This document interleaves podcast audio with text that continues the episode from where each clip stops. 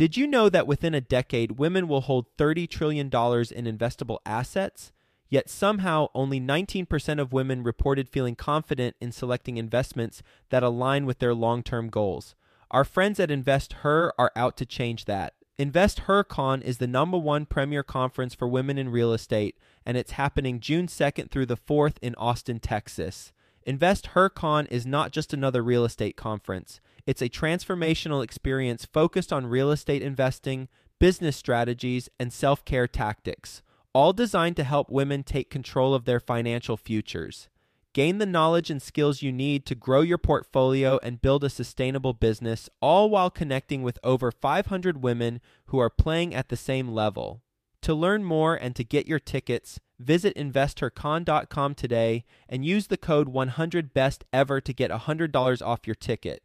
That's investher, H E R, con.com promo code 100 best ever to get $100 off your ticket. I think the key is to stick to that. Stick to your fundamental. Have some flexibility because the markets are different today than they were three, four years ago. If you're looking for the golden goose out there, probably doesn't exist. If it does, the numbers probably aren't all that accurate. Maybe if, if it looks like it's a golden goose, it's probably not. Quick disclaimer the views and opinions expressed in this podcast are provided for informational purposes only and should not be construed as an offer to buy or sell any securities or to make or consider any investment or course of action. For more information, go to bestevershow.com. I want to introduce to you Ash Patel. He's a full time commercial real estate investor. He's going to be doing the interview today and a lot of them moving forward. I'm still going to be doing interviews, just not as many. And he is going to ask tough questions while still building rapport. That way it's not awkward. He's a good friend of mine. Join me in welcoming Ash Patel. Hello, best ever listeners. Welcome to the best real estate investing advice ever show. I'm Ash Patel and I'm here with our guest today, Rob Mehta. Rob is joining us from Miami, Florida. And Rob is a full time real estate investor and has a portfolio of multifamily apartments. Rob, how are you today? Hey, Ash, I'm doing well. How are you? Doing well, man. Thanks for joining us. Before we get started, Rob, can you tell us a little bit more about your background and what you're focused on now? Yes, absolutely. So I've been in the real estate space actually since I graduated college, which was 27 years ago. And uh, I've done a little bit of everything, I guess you could say. I have invested in, started investing in small single family townhomes, condos, that kind of thing. And eventually that evolved into getting into the multifamily game. Most of my focus is on smaller multifamily properties, smaller two, four unit kind of things. And I've been involved in some bigger things through some partnerships and things throughout the years as well. And as I said, I've been in the real estate game for a long time. I am a broker in several states. I'm originally from the Twin Cities. So I've been a broker up there for going on 20 some years and about the last five in Florida here. So we do business in both places and we work with a lot of investors as well that are looking to purchase and obviously move on and dispose of certain assets and do all sorts of things. Rob, when you went to college, did you know you were going to go into real estate? Did not. Actually, I've told this story to just a few people, but I bumped into a newspaper ad at the time. And I was basically looking for a side hustle while I attended school and uh, bumped into an ad, went into the real estate office that was advertising, interviewed with the manager. And the manager kept saying in this sort of interview, kept calling real estate a career. And that was the last thing I was looking for, right? Because I was in school. So I left that meeting with a pamphlet of material. I didn't really think much of it at all, really, for the next several weeks. And all of a sudden, of course, I'm sure this manager did this with every interview that he had, sent me a nice little thank you note saying how wonderful I'd be in real estate. And actually, once I received that thank you note, is when I actually thought about getting my license. So, had I not gotten that note, I honestly don't think I would have gotten my license back then. So you got your real estate license while you were in college. I did. And what were you studying? What was your predetermined career path? It was really predetermined. I was studying business administration. I knew that I wanted to do something in the business world. I really had no idea what at the time. Okay, so you graduated college and did you go right into real estate or did you follow the traditional route and get a job in business? So I got my license my sophomore year of college. And my first solid year, year and a half was obviously very part time, still going to school. But after that first, I want to say probably 16 months had passed. I realized that this really could be a career. This really could be a, business opportunity. So by the time I finished college, I decided that I was going to jump in with both feet at that time and right give it a go. Real estate. Right into real estate. Yeah. All right. Yeah. Here, here's a good question for you. Some of our best ever listeners, if they're in college and considering somehow getting into real estate, would you recommend they get their license? I do. I think the license really opens up a lot of doors. Whether you're going to be an investor, whether you're going to actually work with clients, or perhaps it leads you down another path. So I think it does. I think it gives you an appreciation for the inner workings of the business in general. And I think it gives you a solid foundation of knowledge to work from. All right. You graduated college and now you are a full time realtor. Correct. When was your first investment acquisition? My first was, I think I'd been in the business about two and a half years. And I bought my first property. It was a single family property, but interestingly enough, and the reason why I bought it is that it was a split level home that was set up as a duplex, even though it wasn't a legal duplex. I guess you could call it the proverbial mother in law apartment, right? Separate entrance, two kitchens, multiple bathrooms, all that kind of good stuff. And decided, hey, this is a great first investment to make. It was actually the first property that I also bought to live in, as well as knowing that I could rent out the other half. Good. What was your next acquisition? The next one wasn't as great of a slam dunk as the first one. I ended up buying a townhome on a golf course. This was up in the northwest suburbs of the Twin Cities. Beautiful property, needed a little bit of cosmetic rehab, but the location was great. Kind of do the same thing. My first few acquisitions were made as owner occupied. So I'd buy a property, I'd live in it for a while, do a little bit of work, and then I'd move on. So same thing, bought this townhome. Said, okay, I can go in here and I can replace the fuchsia carpet and I can get rid of the wallpaper and the bones were good. The location was fantastic. It rented out fine. It definitely wasn't as great of when I call it slam dunk. That first property that I bought really was the slam dunk. It really did well over the years. The second one was just kind of so-so, but it was okay. Rob, so now you have two properties. What year was this? Let's see. I got my license in late 97. So this would have been about 99. Okay. So we're heading into the 2000s. You've got two properties. What's your next move? So my next move, I made another acquisition after that townhome. I bought another single family this time. And this one actually, I bought it as owner occupied. I actually never lived in it. Don't tell the bank that, but the money was flowing, right? It was easy to get loans at the time. I'm sure some people remember and Yes. made sense. So I did that. So that was my third, back to the single family route. The other thing I realized with the townhome is HOA fees. And that was something that I thought I'd done a good job calculating. Really, when it came down to it, it, it ate up a good chunk of the rental revenue on the townhome that I'd purchased. So then I decided, you know what? Let me focus back on single family. Let me get back and look for my next buy in that direction. All right. So, Rob, now you've got three properties. We're heading towards the financial crash and the housing crash. Yes. Take me to the journey up to that point. Well, let's see. We talk about the housing crash. I can recall distinctly for us that was really, we were starting to feel, I would say, sort of the initial preliminary effects of it around 05. The market just seemed to have changed.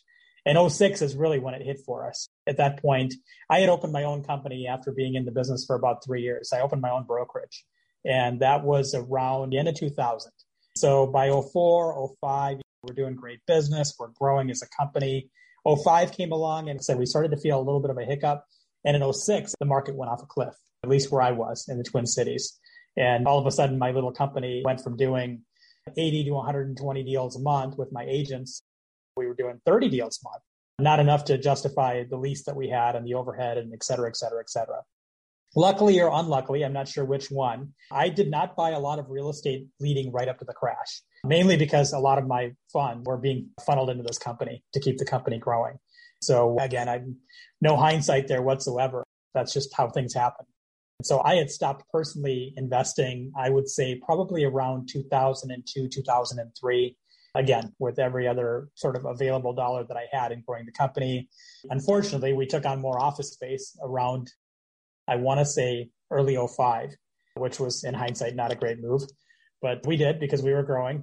We needed to house agents and all that good stuff. So when 06 came around and all of a sudden we've got more space than we need, agents are starting to drop off throughout that year because of the business. It just put us in a really, really bad position financially. We'll get back to the show in just two minutes, but first, some sponsors I'm confident you'll find value in learning more about. One of the hardest tasks to balance while scaling your real estate investing business is accounting. Well, realestateaccounting.co takes care of the numbers for you so you can grow your business and revenue.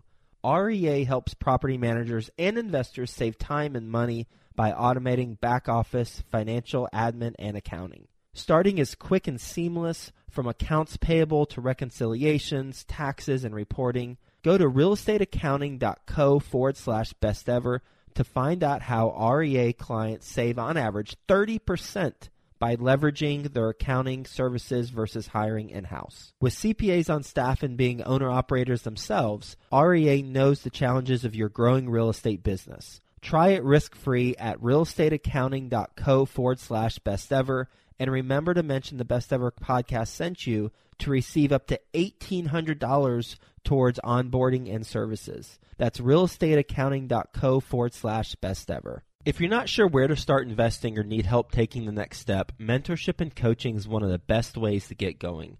Think Multifamily is a leading apartment acquisition and education company who provides true one on one coaching to help you invest for your family's future.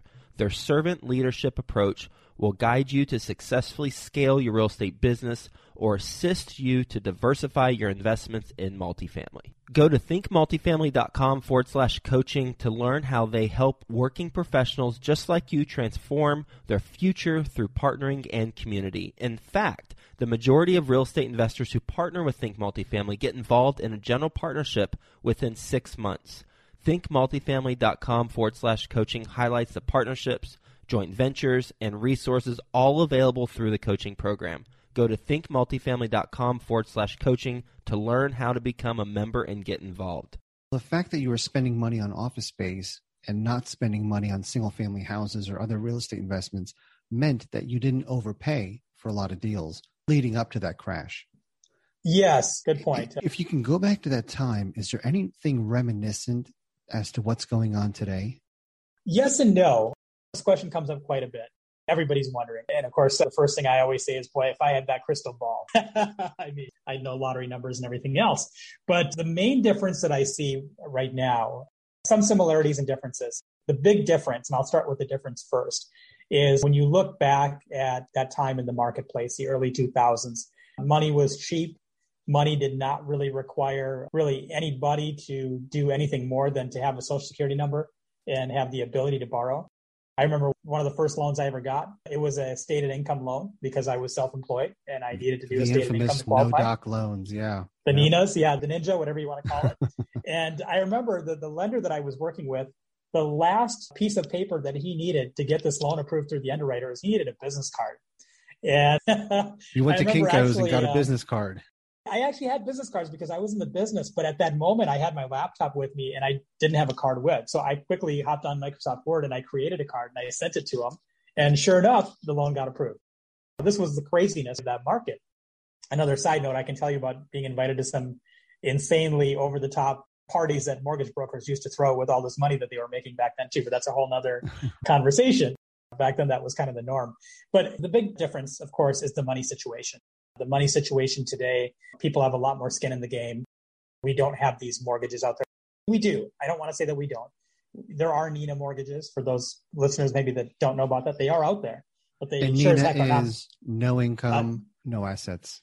Yeah, no income, no asset. I think ninja was the other word, which was no income, no job, no asset, something like that, right? There was all these great phrases back then. These loans are around. They've come back. But today, to get a loan like that typically involves 25, 30% liquid into the deal. Whereas back then, hey, 0% and you sign your name on a piece of paper and you'd be in business. So that's the big difference that I see right now is with the, with the financial situation in terms of being able to qualify and people having a lot more liquid into their properties, a lot more cash deals. We see so many cash deals in Florida.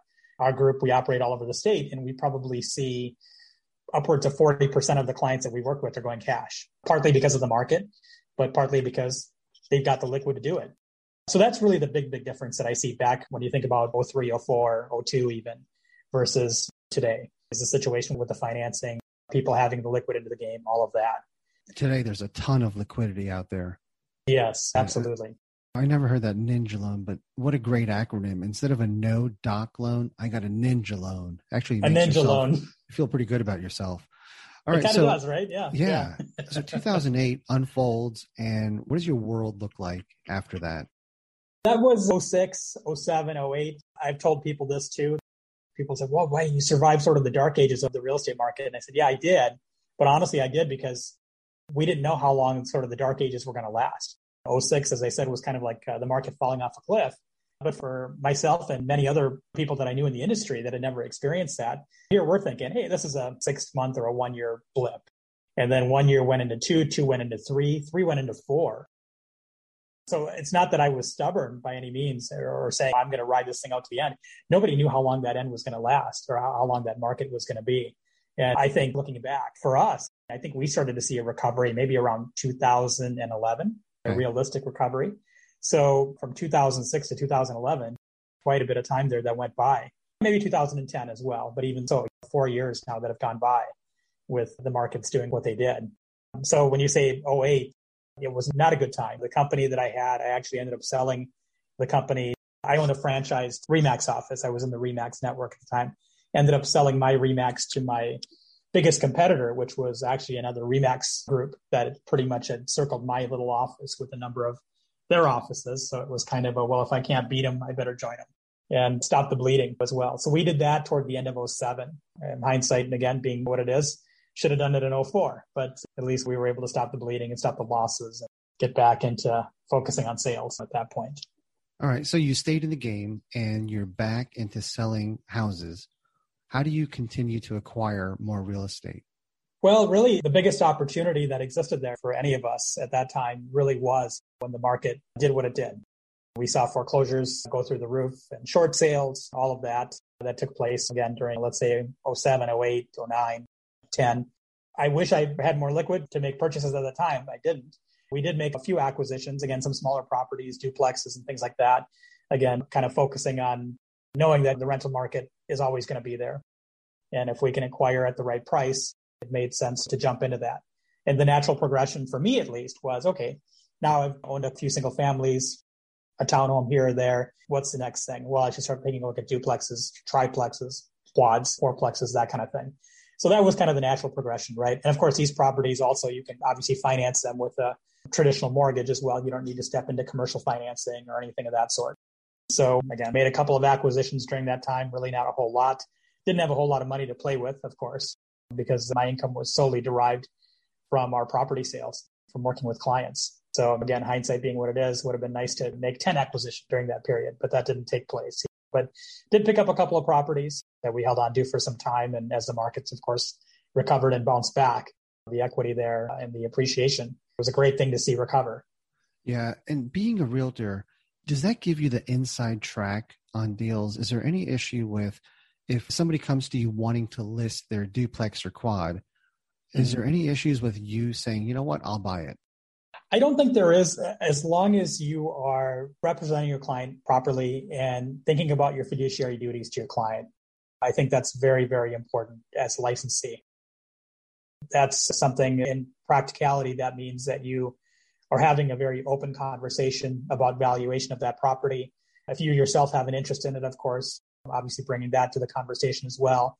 This is a problem that I think it doesn't matter what market you're in, but it's something that's out there you look at today, there's a lot of listings that are what we call pocket listings, right? They never hit the open market. Well, if the listing never hits the open market, did that seller really achieve the highest and best price that they could have?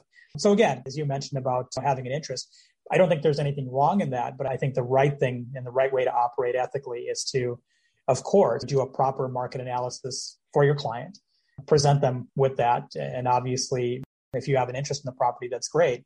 Have that discussion as well. There are people that don't really want the hassle of going on the market. Or in the case of an investment property, if they've got renters there, they don't want to inconvenience the renters.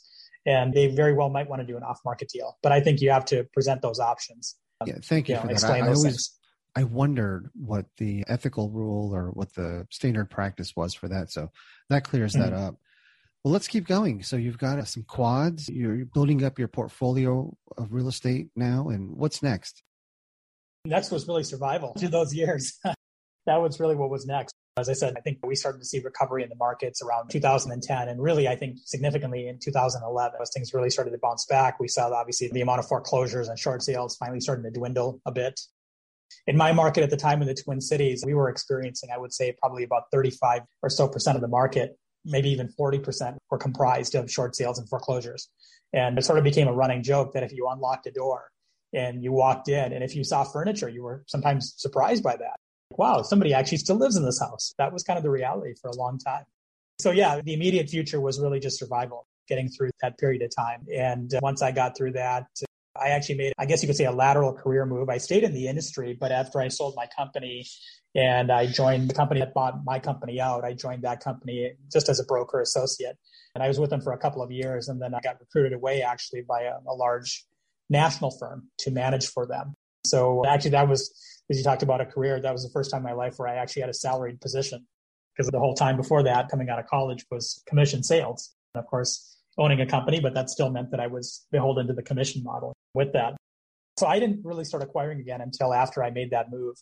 Got hired by this national firm to manage uh, part of their local real estate business in the Twin Cities and uh, had that stability again, had that income again, could qualify for a traditional loan, yeah, which was something that job, I get a loan. Yeah, not a real job. What kind of assets were you managing? I was managing a sales office for them. Okay. Uh, it was it. a large company with about, I think at the time, about 16, 17 branches in, in the Twin Cities and greater Minnesota. So when I joined the company, it was as a sales manager role to manage for them.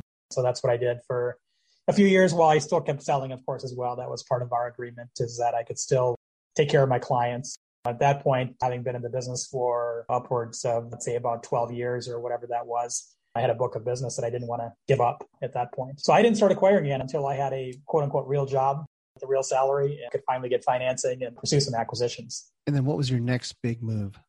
The next one, I was always thinking about, okay, made some moves, picked up some duplexes, and then it's like, okay, well, now let's start thinking about bigger properties. So the next logical step was, hey, well, what about fourplexes? Let's start taking a look at quads or fourplexes, whatever you want to call them. My next couple of purchases actually were done as partnerships with actually client that I'd worked with over the years that had become good trusted clients and felt like, hey, this could be a good partnership to enter into and spread the risk a little bit in terms of moving upwards a little bit. And, were you uh, finding so those deals? I was, yeah, I was okay. sourcing the deals by and large, and then bringing what I thought were good deals to the group, and then the group would look at the numbers, obviously look at the rent rolls and expenses and all that good stuff, and say, okay, this is a good buy. Here's where we can go in. Here's where we can maybe go in and do a little bit of value add as well we really became a fan of the what I call value add, meaning if we find something that has good bones. But hey, if we can dress it up a little bit, if we can put in some landscaping, if we can repaint, uh, put in some new appliances, redo a few things, and raise rents by 50 or 100 bucks a month, that made a lot of sense. We'll get back to the show, but first, some sponsors I'm confident you'll find value in learning more about. Mark your calendars for the Best Ever Conference February 24th through 26th, back in person at the Gaylord Rockies Convention Center. Join the experienced community and phenomenal speakers for a weekend of learning the best commercial real estate strategies, building relationships, and quite frankly, having a lot of fun. As a bonus, once you purchase your ticket, you are put into a mini mastermind group to start making connections with other commercial real estate investors immediately. Get the lowest prices right now at besteverconference.com. That's besteverconference.com. So the reason for that partnership was that to use other people's capital as well? It was, yeah. That was a big part of it. Absolutely. And was that a straight 50 50 split, or how did that deal work? It generally was. I did a deal once where two other investors were involved. So we, we were all 33, 33, 33, so to speak, part of the deal. I had another deal where, where we did it with three other investors and myself. So there was four of us. So we and were all, managed, you know, basically quarter. Who managed the property? we stepped into a few properties where there was already a property manager, an outside company that was managing. And the ones where we bought where there wasn't one, we hired companies to do it. I never wanted to do it myself. And the reason was, even though, of course, the real estate background and all that, number one, dealing with renters was not my forte, and I didn't want to touch it.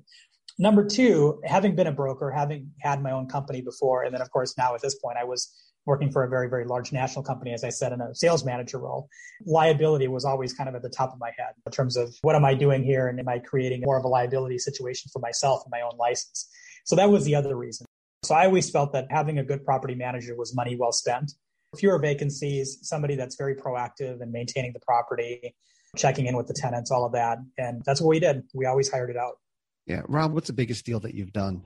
The biggest deal personally is we bought an eight unit building in the city of Minneapolis. That was actually the deal where I had three other investors involved in that deal. So we brought the investors together.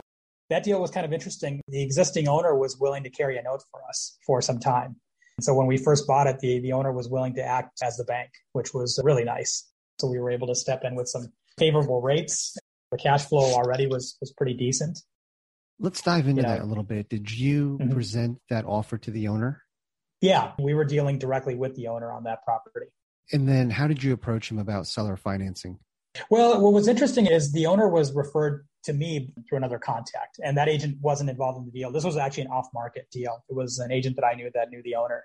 So the agent made the introduction, said this is somebody that would consider doing a financing carryback situation, holding paper, that kind of thing. So when I first made contact with the owner, that was one of the natural conversations that we had. Hey, if you are willing to do this, what would the terms look like? That sort of thing. So again, having a little bit of lead helped with that. And what was the purchase price of that? The purchase price of that one was at the time, I want to say it was about eight and a quarter, roughly. And how um, much did the seller hold back? We all came to the table total with about 300,000. So about five and a quarter roughly is what the seller agreed to carry back. Did you get a loan on that as well? No, we brought our own capital. So we all had cash that we brought to the table. That's why, that's why there was four of us in that deal because we knew that we would need more capital than any one of us had access to by ourselves. Why didn't you try to go to a bank to get some of that? I could have. Mainly it was because we had this group already established and we just felt like, okay, if we're going into this deal, obviously we needed to have some capital in to make the numbers work primarily. So that was the main reason. All of us had the capital to invest into that deal. So we felt like if we do this deal, we've got a seller carryback, we've got a note, we can always go back and refinance right with the bank at some point. Maybe we do a cash out or some form of a cash out at that point if the valuation makes sense. And Rob, yeah. what were the terms of the seller financing, the five and a quarter that the seller held? It was a five year arrangement. So basically, a five year term, if you want to call it, with a balloon, basically. Had five years if we were keeping this property to refinance it to a mortgage and all of that. I don't recall what the rate was at the time, to be quite honest. That might come to me. I'll have to think about that. It was pretty favorable. That was a pretty favorable rate. This guy was retiring. He actually had a number of assets that he was looking to get off his plate.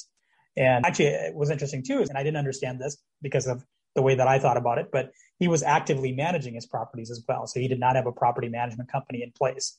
So not only did he have all these units, he had different buildings, he had some fourplexes and things too, but he was the guy that was collecting the rents and doing the maintenance and all of that.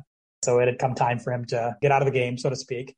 And I think that was one of the reasons why he was so motivated to do some seller financing at a good term. Yeah, so that was a win for everybody.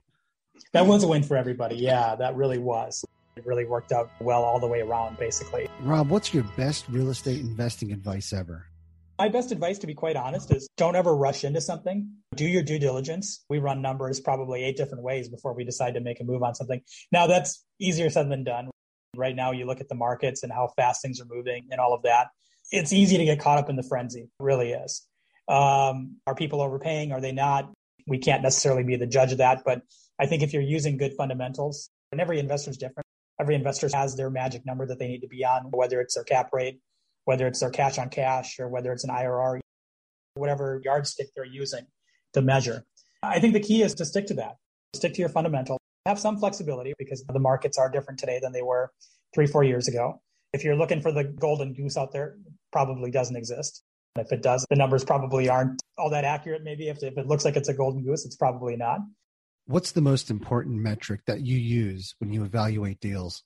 We look at a couple of things, but I would say probably most important just to give us an idea of even if we want to further look at a property, it's just to run a, a cap rate scenario, take a look at the revenue versus what the asking is. And is it even in the realm of possibility?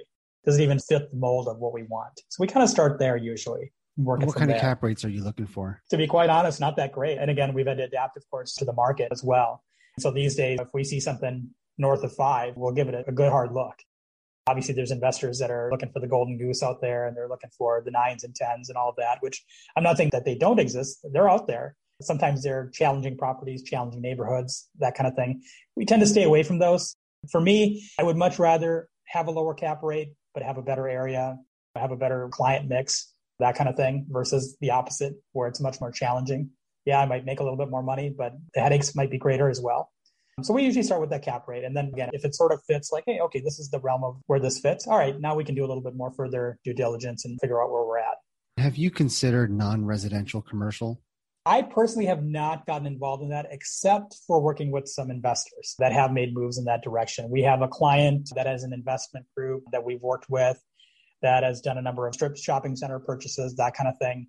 We have another client that's done some larger multifamily as well, with obviously some family money and some different things as well. So I personally have not for my own portfolio. But for our clients, yeah, we've definitely worked on some bigger things like that. We get into the odd out parcel and things like that as well as needs come up. Yeah, I would suggest looking into that. There's a lot of information on the best ever website mm-hmm. about non residential commercial deals. The cap rates are a little bit higher today than what you're yes. seeing with multifamily. Rob, are you ready yes. for the lightning round? Sure, I think so. All right, let's do it. Rob, what's the best ever way you like to give back? I give back to a few charities throughout the year that I personally have some connection to. So we do some things with Books for Africa, and we do some things with Feed the Children, again, just some personal causes and things. And then we do some direct donations to some charities as well. My family's background is my parents were both born in India. So we do some direct giving to some charities in Mumbai where they're both from as well. Rob, how can the best ever listeners reach out to you? They can reach out to me a few different ways. My website is robmaidapartners.com. They can reach out to me through the website. They can give me a call at my office, 305 771 0155. If they want to email me, my email is very simple. It's just rob at robmaidapartners.com. They can reach out to me in whichever manner they prefer. Yeah, Rob, thank you so much for being on the show today. You've taken us through the journey of becoming a realtor in college, and you've taken us with you on your journey to acquiring a fair amount of real estate. You survived the 2008 crash. So thank you for all the great advice today and have a best ever day. Thanks, Ash. Thank you for having me on. I appreciate it.